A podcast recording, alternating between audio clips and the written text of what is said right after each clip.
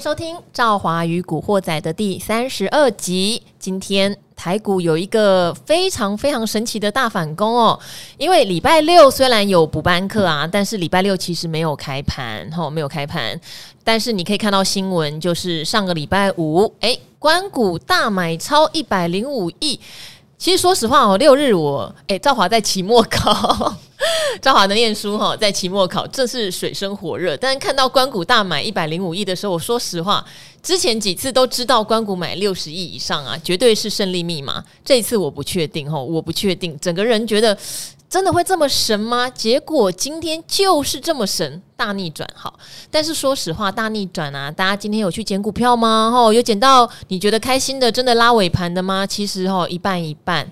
那上个礼拜我在做一个策略，我就跟我身边这一位非常迷人的帅哥哈，然后他的衣服现在也是每一个有上理财、有看到理财达人秀的人会问吼，说怎么会有这么。就是帅气、特殊哈，有亮点的衣服哈。好，所以等一下可能衣服在哪儿买的，也可以帮我们介绍一下哈。好，我上礼拜我的策略常跟这位先生讨论，他是谁呢？他就是我们的基金医师志源哥。啊，赵华，各位听众朋友，大家好。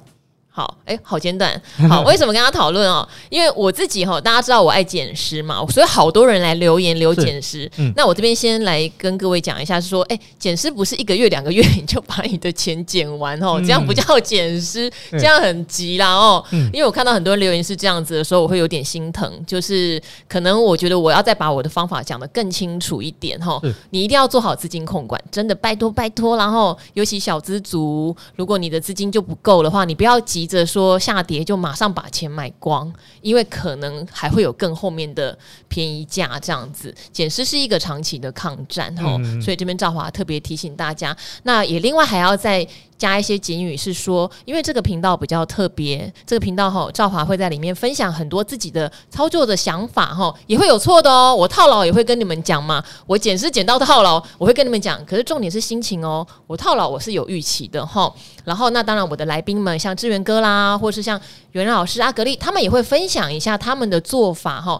但是我们不是投顾报名牌哦，我们也不可能告诉你几块钱买几块钱卖，更不希望大家听完以后就说我们是出货哈，这个实在离出货实在太远太远太太太远了哦，所以希望大家理性的收听，都能从我们的观念里面得到正确的做法哈，然后正确的风险评估，然后可以在股市赚到钱。赵华特别先讲这一段是，当然也看到有一些留言就又在讲你出货，我想哇，我们出货的话，全世界都在出货，没有。货怎么出了哦？好，所以大家要用正确的观念来听，而且也要谢谢达人们，嗯非常非常无私的分享自己的做法，我觉得这一点。真的是我最感谢达人们的哈。好，那今天志源哥，我跟你讨论的就是上个礼拜五，我就想，那我就来买一点费半的 ETF 啊，而且台湾就有产品啦，或是我就来买一点纳斯达克的指数型的 ETF 啊，嗯、这不可能会死人呐、啊，而且他们好不容易才修正这么多。这我分享一下，礼拜五的时候，刚好就是因为我每一个月有固定上那个运分解的。理财生活通，哎，你居然在这边跟我讲玉芬姐，好啦好啦，前辈，OK，玉芬姐，Hello，我是去呃，我不是去她节目，我是 参加她的一年一度的这个小尾牙啊，然后小尾牙呢，就那那一次呢，就很多的大家就会呃各来自各面各呃各自八方的一个朋友都会聚集在一起，对，然后我们那个时候，我们去年做了一件事情，就是做了一个。呃，算是公益吧。哦，每个每一个来宾呢，捐一千块钱，然后给报道者哈，然后就是支持这样他们呃报道这个正确无私公益的新闻这样的一个活动。是。然后呢，我们用的方式就是每个人呢在一千块的钞票上面写指数的一个高点这样。哦，哦。结果发现就是去年一整年这样下来，发现就是哇，最高跟最低差了两千点，差了非常的。那你写几点？我写呢一万七千五，但是我还是输了，因为有人写一万八千两百五，他赢了。呃，我们先不叫，不要讲，不要跟我讲谁，应该也认识啊。呃，是那个防防重的专家田大田大全啊，大全哥，你捞过界吧？关你什么事？对对，所以呢，他就嗯，他当场当然会觉得非常的看嗯。股股市分析师所有人都猜输我，对。那 anyway 呢，其实呢，呃，我们现在我们那一天又做了一次这样子。好，那其实呢，呃，那一天输的最输的那个宏昌哥呢，张宏昌哦，对他猜他猜一万六千二这样子，他输的非常的凄惨。对对对对，那他这一次呢，又是猜说，呃，他那一天又这又是猜的指数稍微比较偏低，然后他就讲说啊，美股又跌了。其实。嗯那一天呢，我们这样子小小开玩笑之后回去，我就发现到说，诶，美股反而是可以准备进场的时候。我不是讲说美国的股票，我是说美股的这些相关的 ETF。而且其实台湾很多挂牌的都是一些指数相关的，比如说 NASDAQ 费城半导体指数这些相关的这些、嗯、呃科技型的 ETF，因为呢跌得很深啊、呃，因为像 NASDAQ 已经跌破了年线，那费城半导体很强，但是这几天才跌。嗯呃，这几个交易日就已经跌破半年线了。对，其实都是我觉得是千载难逢蛮好进场的时间点。嗯，不管你是用定期定额也好，或者是说你想要冲一点，用一点点小小的单笔。呃，我觉得一开始的时候赵好分析的，就是跟大家分享的很好。我们这个原地，不管是电视版的呃理财达人秀，或者是我们古惑仔，都是提供达人们呃各自不同，因为我们有。一定有赢也有输过啊，对，那就想要大家怎么样少走冤枉路，真的。那大家建立了一个好的这个建立一个正确的观念，一个好的一个投资方法之后呢，我们把胜率提高。如果我们每一次的胜率，比如说十次有操作，有七次是胜利的，那么我们有三次可能就是诶。也许是运气不好，或者是操作策略错误。最起码的话，我们的胜率比较高的情况之下，长期下来才能够累积你的一个财富。所以我觉得这个是非常重要的。那一样就是说，在这个时间点呢，可能大家会比较灰心一点，但就是人气我取嘛。当他灰心的时候，市场比较低迷的时候。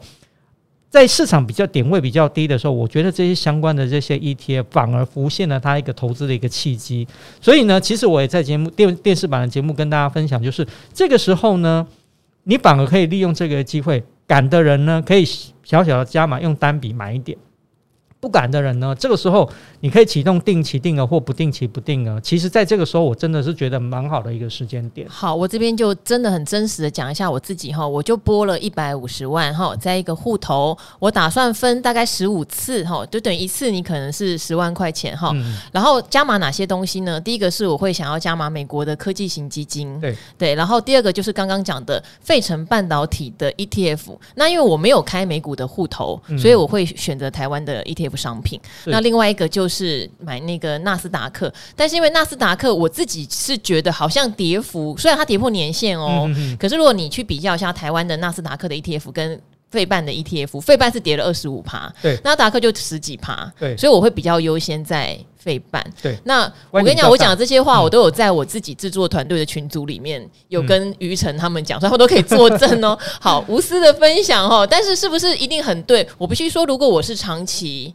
好，假设我以为不见得十五笔啊，哈，可能我中间会有五万加码或十万加码这样子，去把它慢慢长期在一年内把它摊完，我会觉得我的胜率应该是很高的。对，好。因为最起码来讲，我觉得说，呃，它是一个市场的主流，不太会变。对啊，除非说产业出现一个很重大的变动，或者是可能出现了一个金融危机这样子。否则，如果我们以科技的角度来来看的话，中长期这个主流，我觉得半导体这个方向是应该是不会变。不然，费城半导体指数，我统计哦，可能大家只注意到它二零二零二一年哦，其实它已经连续三年都是正报酬，而且而且都是三四成以上的这样的一个正报酬。所以呢，我觉得就是说，今年来讲的话。呃，可能开春当然没有给大家很好的一个惊喜哈啊，但是呢，我觉得在这个时间点来讲啊，反而是你可以去留意的一个很好的一个机会。好，那志远哥，你可不可以讲一下你现在在观察的、嗯、呃几档 ETF，给大家做一些参考？那当然，大家记得哦，ETF 最重要的就是刚刚赵华讲的分批。进场后往下的时候加码，你的胜率是高的。嗯、就算今年哈股市从年头跌到年尾好了，如果真的那么衰了，好不好？通常隔年也会有一波的反弹哈。对，因为通常大跌年大概就是一年了，一年。顶多一年半哈，大跌的时间、嗯，对，所以我才会说这个东西的胜率高。当然，它赚的不见得比个股多，可是你的心情哈绝对稳定哈。嗯、那你会觉得说，国内连接的指数的 ETF 有哪些是可以来参考的？哦，我们刚刚讲的那些，不管是费城啊，或者 NASDAQ，其实有几有几档是值得大家留意的。譬如说零零八三零的国泰费城半导体的 ETF，还有零零六六二的富邦 NASDAQ。那其他的一个部分呢，像零零七五七的统一 FNG Plus。我觉得这一些呢，大概都是跟美股的一个相关的这些重要的一个指数有很深的一个连接哈，是值得大家留意的。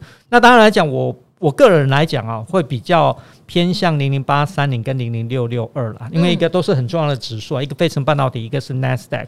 那如果真的心电感应，对哈，真的是心电感应，就是这两档。对，但是我自己就是看 NASDAQ 的修正幅度没有到，我觉得满意。对对，阿，费半是百分之二十五了。嗯嗯，对。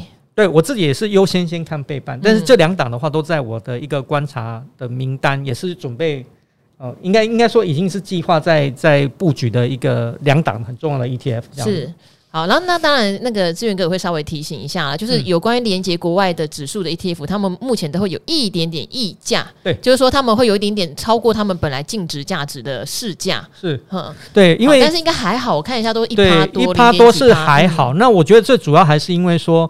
国外的个股在美股交易啊，通常没有一个涨跌幅了。嗯、那最近来讲，它连续修正的比较多。可是呢，这些 ETF 虽然是投资呃追踪海外的一个指数，但是呢，它本身 ETF 的价格还是被丢在台股市场里面进行交易。所以在反映美股的一个状况底下，譬如说，诶，譬如说像今天台股是由黑翻红，大幅反弹，大幅拉升，对不对？那个市场的一个感觉会让人觉得说，诶，那么至于是不是有可能美股就不会再跌？所以市场上给予它的一个卖压哦就没有那么的重，所以会造成它有一点点小幅的一个这个溢价，但是我觉得还好。因为就是说，以这个溢价的状况来讲，并不是太离谱。因为过去有最离谱的，像原石油正又曾经有超过五百个。我记得好像 VIX 对，就连接 VIX 也大幅溢价。对对，你只要是连接期权、期权相关，对，它都会容易出现大幅度的溢价。那这个时候，其实你买哦，胜算是非常少的。嗯，因为通常来讲，一定是市价靠近净值的机会会比较大。对，净值大幅度拉升接近市价的机会，这通常都来讲都是比较少的。所以我们才会建议各位。呃，听众朋友，就是说你在投资的时候，这个折溢价的幅度应该稍微看一下。还有就是提供一下，就是说，通常来讲哦，这个也是呃秘很很机密啦，应该是说。呃，讲通常来讲，说到机密就只有讲了。刚募集的 ETF，通常我不太会买啊，我也是急涨一下，而且阿格力也是。对，当然他会告诉你说有什么卖点，什么卖点，对，都没有错，这些卖点他们都没有骗你。问题就在于说呢，它毕竟还是基金嘛，有一些需要一些相关的行销或内扣的一些费用需要扣除。通常来讲哦，如果说市场假设你上市的时候，市场不涨不跌的话，它是比较容易出现折价的，比较容易掉下来。我们都还没有基金公司赞助，没有 ETF，就各金还没来赞助，我们就把这句话讲出来了。我们全部都不参加基金募集或是 ETF 募集，死定了。对，这通常来讲，我就会习个习惯啊。那当然也不是每一档都是这样子，我会比较习惯，就是说等它正式啊到市场交易之后呢。我会观察一下它实际在交易的一个状况。那如果有出现折价的时候呢？诶，那个时候买，你就会觉得说，诶，或者是跌破这个 IPO 的一个价格、发行价的时候，你会觉得，哎，买的时候买买起来比这个初次初次发行还要更便宜一点，就更好，就有那种开心的一个感觉。对啊，因为。嗯，好，我我我不买募集中的 ETF 哈，通常会定价嘛，十五块哈是最近比较容易出现的，嗯、或是十块钱。好，第一当然是因为志远哥有提到嘛，它会有一些行政的成本哈。嗯、那还有就是挂牌的时候，如果它很热门。嗯，反而可能会在挂牌第一天冲上去了。当然，如果你是短期的交易者，也许你就很开心，在募集的期间你有买到，然后冲上去你就把它卖掉。对。可是因为我是长线的投资人，嗯，我不是只做这个只赚个两块三块的，对。所以我宁愿等它挂牌以后，等等看，哦，十五块很快就变成十四块多了。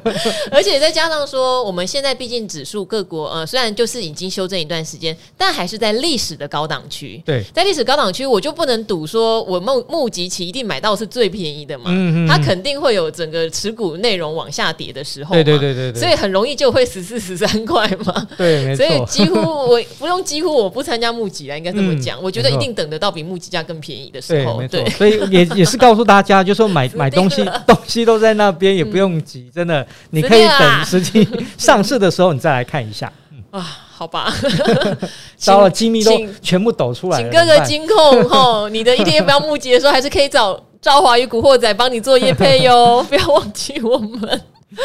好，但是呢，好也必须说哈，买 ETF 一定会有很多人还是很疑惑，哎。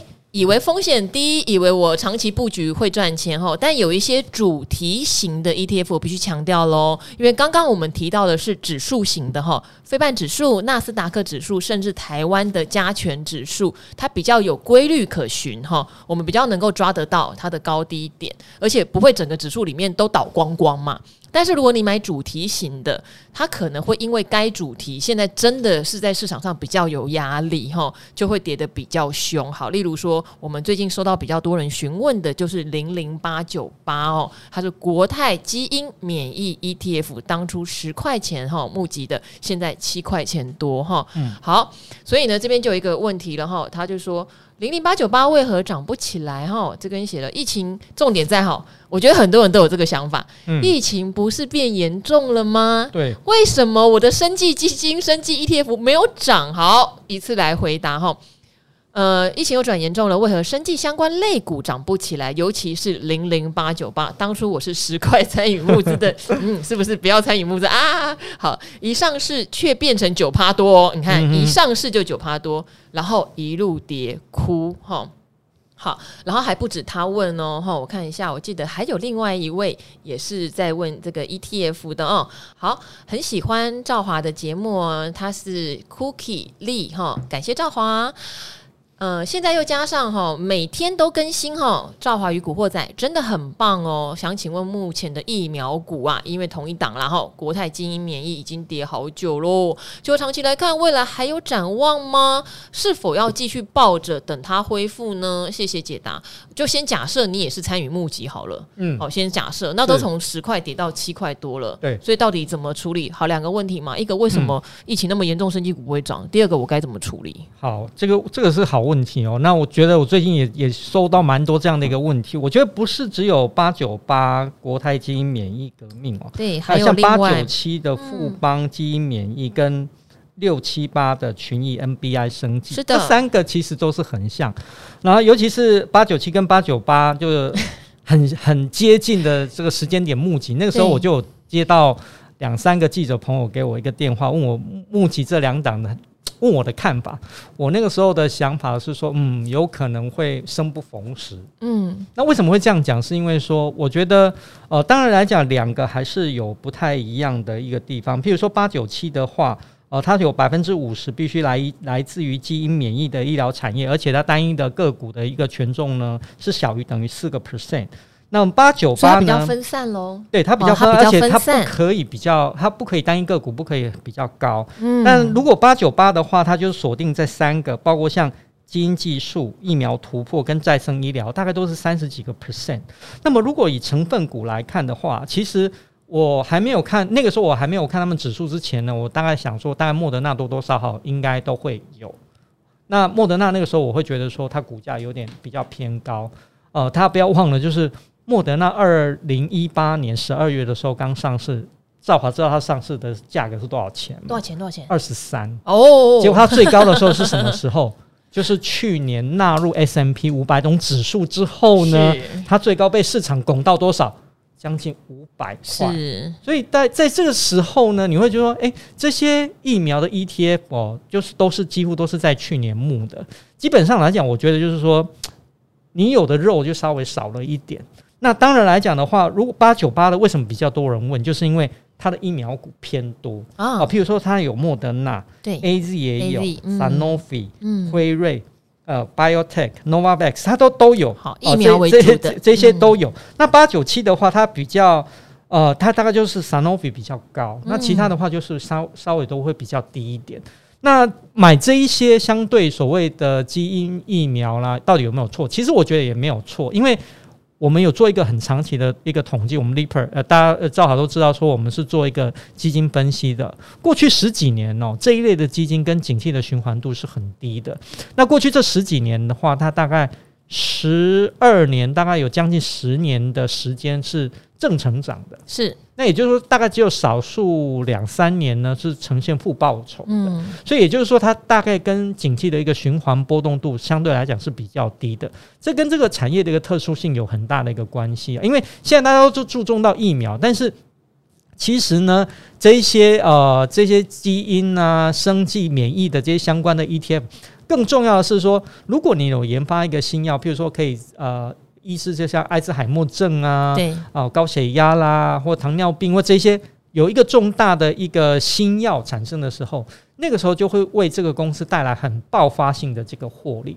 那我们从疫苗来看的话，你说现在疫苗对疫情变严重，可是呢，疫苗现在是不是一个所谓的一个独一无二的状况？不是。百家争鸣嘛，我们刚刚讲过的那一些，不管是 AZ、BNT、Novavax、Sanofi，其实这些都是在竞争的一个厂商，所以，呃，这些疫苗生计其实呢，相对来讲也不如一个。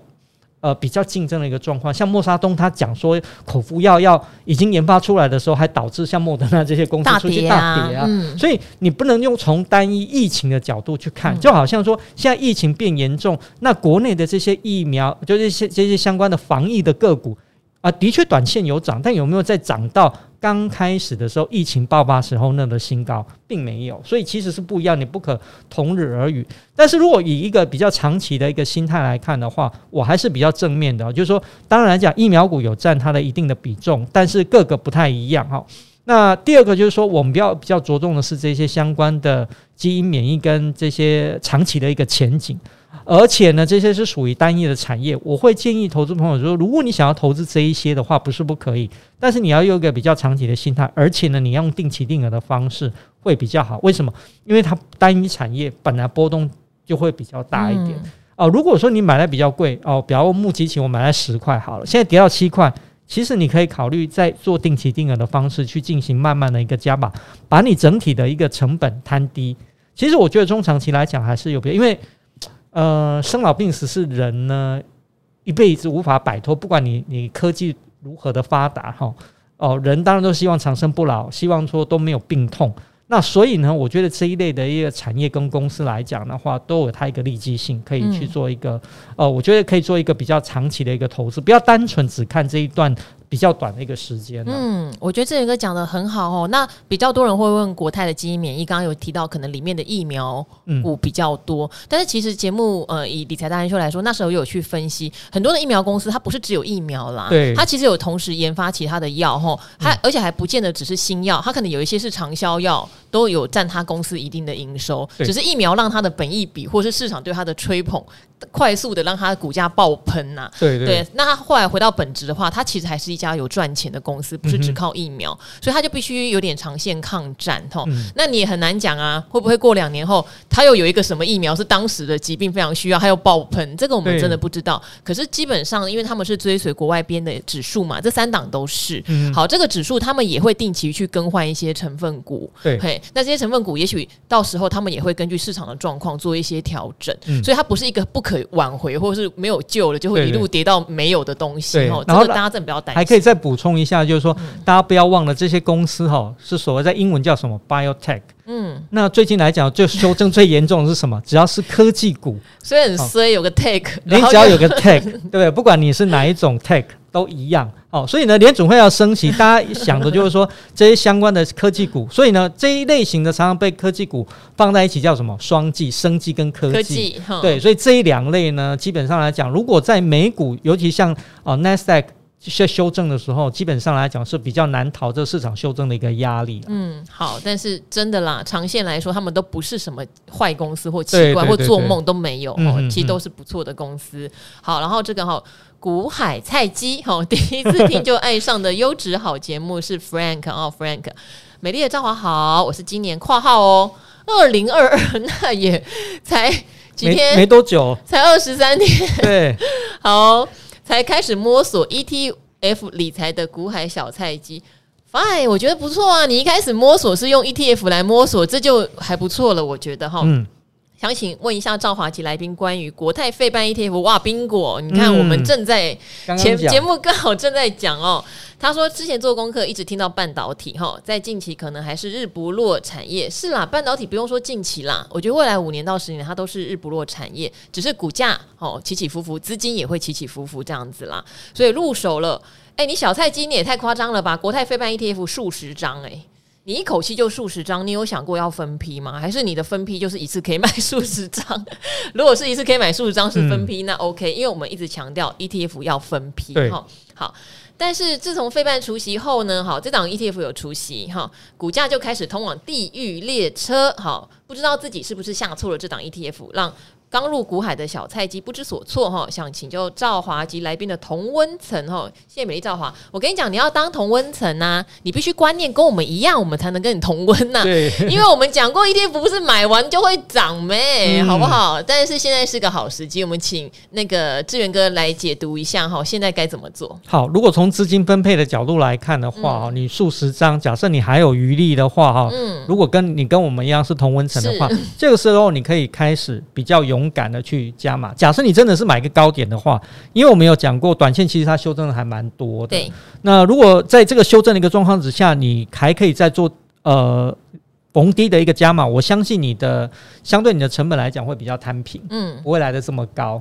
啊，可是如果说你买的太满的话，你这时候没有办法进行加码，那就很可惜，那你就不是在我们的同温层哦，因为 方法就是错误了，就好了，哎、欸，不要挫折哦，不要挫折哦，因为我想你一次就可以买几十张，应该有一定的呃储蓄基础，然后、嗯、像刚刚你看赵华就讲说我是拨一百五十万，哈，这很老实的讲，然后但是我会分多少？十五次，好，十五次啊，假设一次十万，这个国泰费能半导体我也只能买三张多，所以你的财力可能比赵华雄厚很多。好，那。当然，就是资金你都要记得分配哈。ETF 绝对是一个。好的商品，但是你不能一次买满后觉得它会一直涨吼，嗯、这个可能吼，它也没有通往地狱列车啦吼。二十五趴好的买点其实出现了吼，建议你呃有余力的话加码一些啊，不是说话的哦，就加码一些。嗯、如果再跌要开心哦，再加码一些，你的成本就往下。我觉得方法上可以这样子，假设你有现在，呃我们假设你手上有二十张，实际上我不知道是多少。假设你有二十张的话啊，你这个时候可以开始，因为已经跌破半年线，而且短期跌幅有到二十五个 percent，对，你可以开始买一个。啊，比如两三张，嗯，开始做一个试单，把你的一个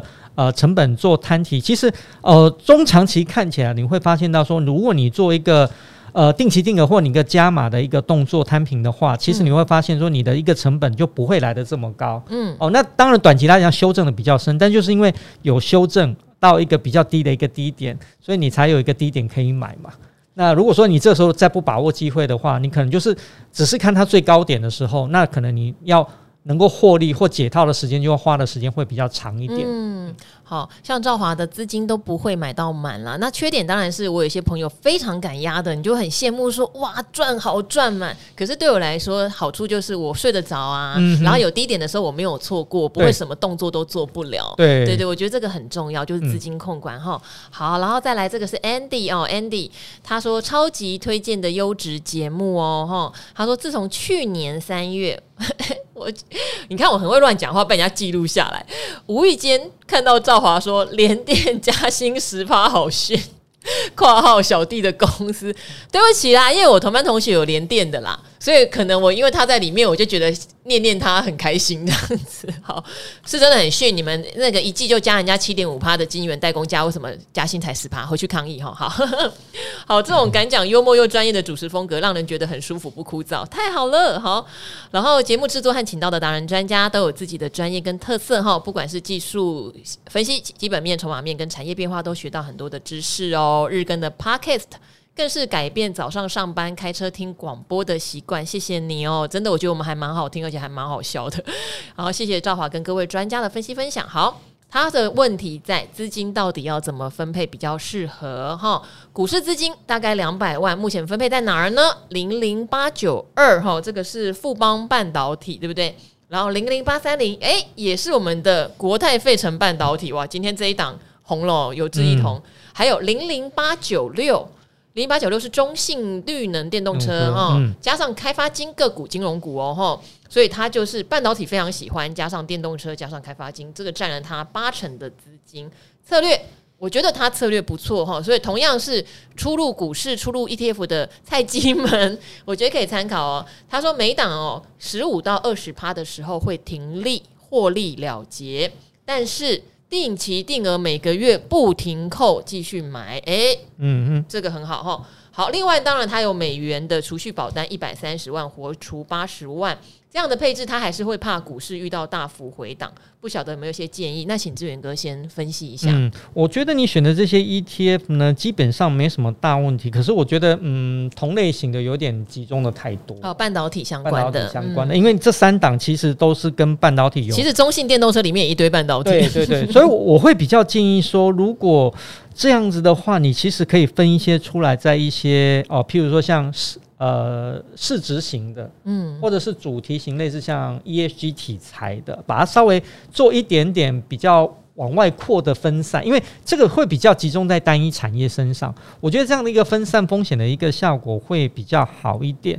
那金控股的部分的话，我觉得你可以再多选个几档，嗯，哦，就是把，因为你既然在做资产资产配置嘛，对，那我会把我会建议就是做一个比较广一点的资产配置会比较好一点。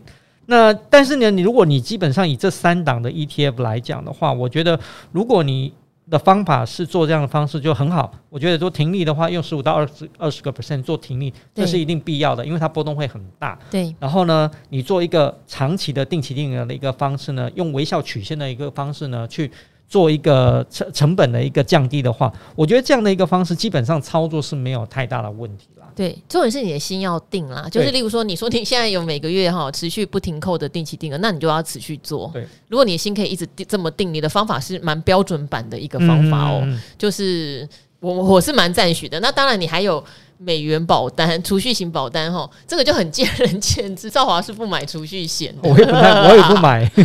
但是这个个人喜好，对对对，哦，他也不会让你赔大钱啊，也不会让你赔大，顶多有点汇差嘛，因为你不知道六年后。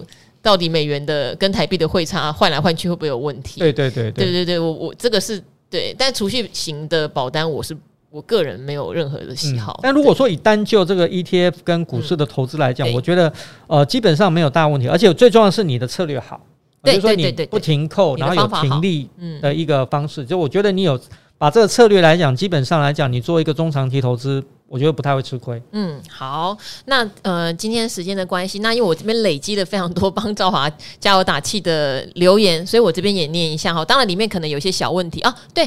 呃，如果呃有留言问那个联勇的，因为哈，我发现最近刚好有好几个人都来问联勇，那不好意思，你们可以先去听一下上个礼拜五永年老师来的那一集哦，那一集有特别聊到为什么瑞鼎比联勇会涨，那边也顺便也分析一下联勇，那大家可以去听听看好不好？就在上个礼拜五而已，后刚刚录完的，那那个上礼拜五的，如果听完以后还是有疑问，那没关系，你可以再来留言然后，但是那一集里面有特别提到联勇跟瑞鼎的比较哈，好。这边的话有个五星好评，选我选我，昵称是失传已久的，让我票还我票票钱 哈。他说：“美丽的赵华姐姐你好，小弟是股市里的菜鸡。哎，我们这边怎么每个人都是菜鸡啊？我们快变成那个了，我们是养鸡场。好，从理财达人秀就来看你的节目哦。古惑仔一开台就一路追到现在，非常谢谢你呀、啊！哦，优质好节目替散户菜鸡们解惑，一个散户们的快乐天堂哇！哇我喜欢这句，哦、我真的好喜欢这句哦。嗯”他说：“你很有气质动人的声音，陪伴我开车跟工作的时间，耳朵都快怀孕了。我可以让你怀孕，嗯，为什么？表示你声音很好听啊！不是女生怎么能让男生怀孕呢？哈，嗯，赶紧推荐亲朋好友一起听哈。然后呢，哦，他一路听来有耳闻，我是美女赛车手，很会开车，可他都没有听到我开车。好啦，下次我开车会特别 take take 你好不好？”好，因为最近就真的没有什么机会开车。志远哥那么帅，我也不好意思跟他开车哈。好，然后呢，他说，如果您开车配上气质动人的声音，这个反差感会圈粉一堆人。好，酸民的酸言酸语无所不在，管他说什么哈，你不尴尬，尴尬的就是他们。我 我我其实还好，不会尴尬，有时候会有点生气，可是有时候会觉得有点可怜。就是我们这个节目已经做到这样了，你还来酸，到底有什么毛病啊？哈，好，所以呢，他说他想请教我啦哈，对于元宇宙，我个人有什么想法？哈，感谢感谢你的回答。元宇宙我非常非常简单回答，我自己在台股不买元宇宙相关概念股。股，因为我觉得台股的元宇宙都是比较虚的。嗯，哦，可是其实台湾现在有跟着美股有一个元宇宙的指数，有发一个元宇宙的 ETF。对，那里面其实 NVIDIA 啊占的非常大。嗯，当然像什么 Meta 啦，就是跟美国真正有在耕耘元宇宙的，它是有发一个 ETF。对，那一档我就会比较有兴趣。嗯，我自己也是，国内的元宇宙概念股，我自己是不太买，因为基本面呢、啊，或者说它的一个产业前景，我觉得看起来真的是比较虚一点。那我觉得在国外，为什么说呃这些相关的投资在国外各个股的这些元宇宙的 ETF，我觉得反而比较有意思，是因为说哦、呃，当然它发行的时候为了吸引你的眼球跟目光，它叫元宇宙 ETF，对不对？可是如果你仔细它看它个股的一个组成来讲的话，它其实都是美国很重要、国际国际很重要的一些大型的科技股，对，不是单纯只是。这个元宇宙这样而已，它可以是电动车，它可以是元宇宙，它可以是尖牙股，它很多很多种题材。对，所以我觉得这样的一个投资，我觉得相对来讲你会比较稳一点，因为你有一个基本面的保护，这是很重要的。好，就算宏达电哈，或是威盛哈，或是那时候位数 涨翻天，赵华是不太敢碰啦哈。当然、嗯、就看它涨吧，你自己心里面知道你，就欣赏他表演。对对对对，你心里面不要有任何的遗憾就好了哈。嗯、那如果真的很想去追，那自己也要知道风险的承受度到哪里。好，可能追个一根两根，真的要停损什么的，自己要善设哦哈、嗯。好好，唯一收听的 Podcast 的赵华与古惑仔哈，他哦也是射手座的 Lisa Lee。好，你跟我同姓，而且同样的星座哟。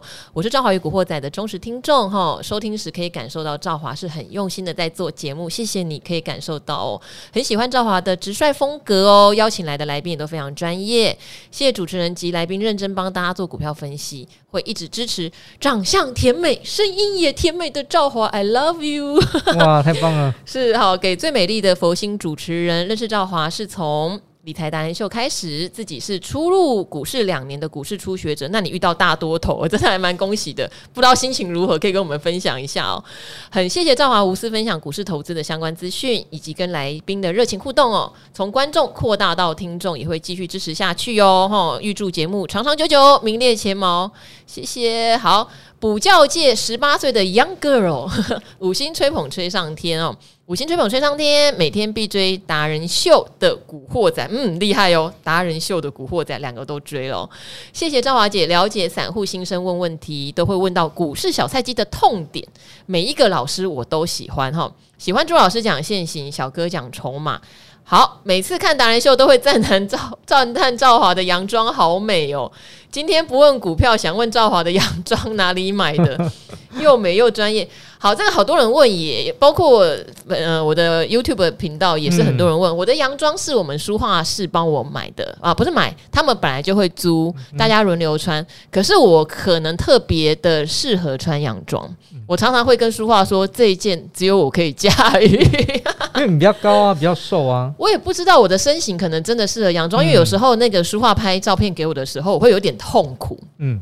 我就说这个这个花色，或是很像长得像木耳，或者什么说一定要吗？然后我会跟志远哥抱怨说：“哎、欸，我不是很喜欢今天这个颜色。”可是很奇怪，穿完之后，我觉得观众的反应都很好，嗯、然后都会一直问我洋装哪里买的。嗯、我觉得那真的就是我的体型可能比较适合。对，但我很爱买，我一季可能可以买个二十件洋装，十、哦、到二十件洋装，这是有可能的。我的衣柜有点爆炸，对，好，志源哥也很厉害，我们下次请志源哥讲哈。好，这个写别理酸民哦，哦，这个 Han 零三一二，感谢赵华的 Podcast，爱理财达人秀的你，更爱 Podcast 的你哦，直话直说哦，耿爽的性格，祝酸民买多住山上，做空咖啡店。对，我觉得酸民真的不要再来了，我们这种佛心看到你，好了，我就当度化你啦，好不好？对啊，那些说我们。出货的，你真的不要再来了！你的脑子到了什么问题了？哈，好，股市老白五颗星哈，天天追理财达人秀，也听古惑仔。我是股市老白哦，在股市很久哟，前年才开始增加哎自己的股市知识。为什么你在股市很久？为什么前年才开始增加知识啊？好，目前哈，他只立志要赚赢，银行的利率很容易吧？定存才零点八哎吼。常常因为自己操作没纪律，赚了也变赔。好，没有问题要问，其实都是自己的问题。老白就是你真的很了解，其实投资要自己为自己负责。对对。哦，呃，赵华常常说，我们虽然都很无私分享，可是我的资金水位，我喜欢的类股，我做的研究的呃扎实度哈，我资讯来源的管道，可能都跟所有的人不一样。嗯。所以每个人还是要根据自己的状态。我我觉得建立自己的一个投资纪律跟操作方法是很重要的。哦，就是说，如果假设呃，就就好像我们刚刚有一位呃听众朋友分享说他。停利的话是十五到二十嘛，可能你的停利是不一样，但是你只要有策略、有纪律的话，执行去做，那我觉得基本上来讲啊，长中长期来讲，你一定是会投资获利的，很重要。真的就是你自己喜欢什么哈，我我下一集我尽量会回答捡师的问题，因为好多人会来留言，可是我会发现我捡师的方式可能跟你。不一样哈，但这位股市老白说出了这个很重要的哈，是自己的问题哦，要知道自己。感谢达人们无私分享观念跟心态，我会继续学习，努力打败打败自己的韭菜心哈。谢谢你们天天更新，真的很热血。好，还有一个谢谢赵华，他叫泰兰始祖。谢谢赵华的温暖陪伴我们在股市的风雨。其实这是我跟志源哥讲的，因为我们两个人都会觉得，希望我们的初心可以让大家少走冤枉路。然后，好，最后一则留言，因为你说拜托念我的留言，然后好。我念，自从疫情，你的昵称叫怕被骗，不会，我不会骗你，我绝对不会骗你。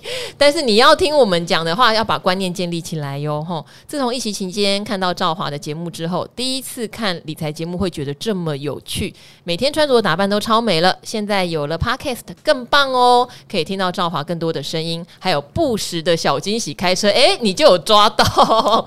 例如我忘了讲，艾德很长还是谁？哈，非常喜欢，请继续保持为乏味的古海增添更多知识和乐趣，感谢再感谢日更真的太佛了，五星推爆。其实我真的会觉得，我们为了这些很可爱的听众，然后有得到收获的听众。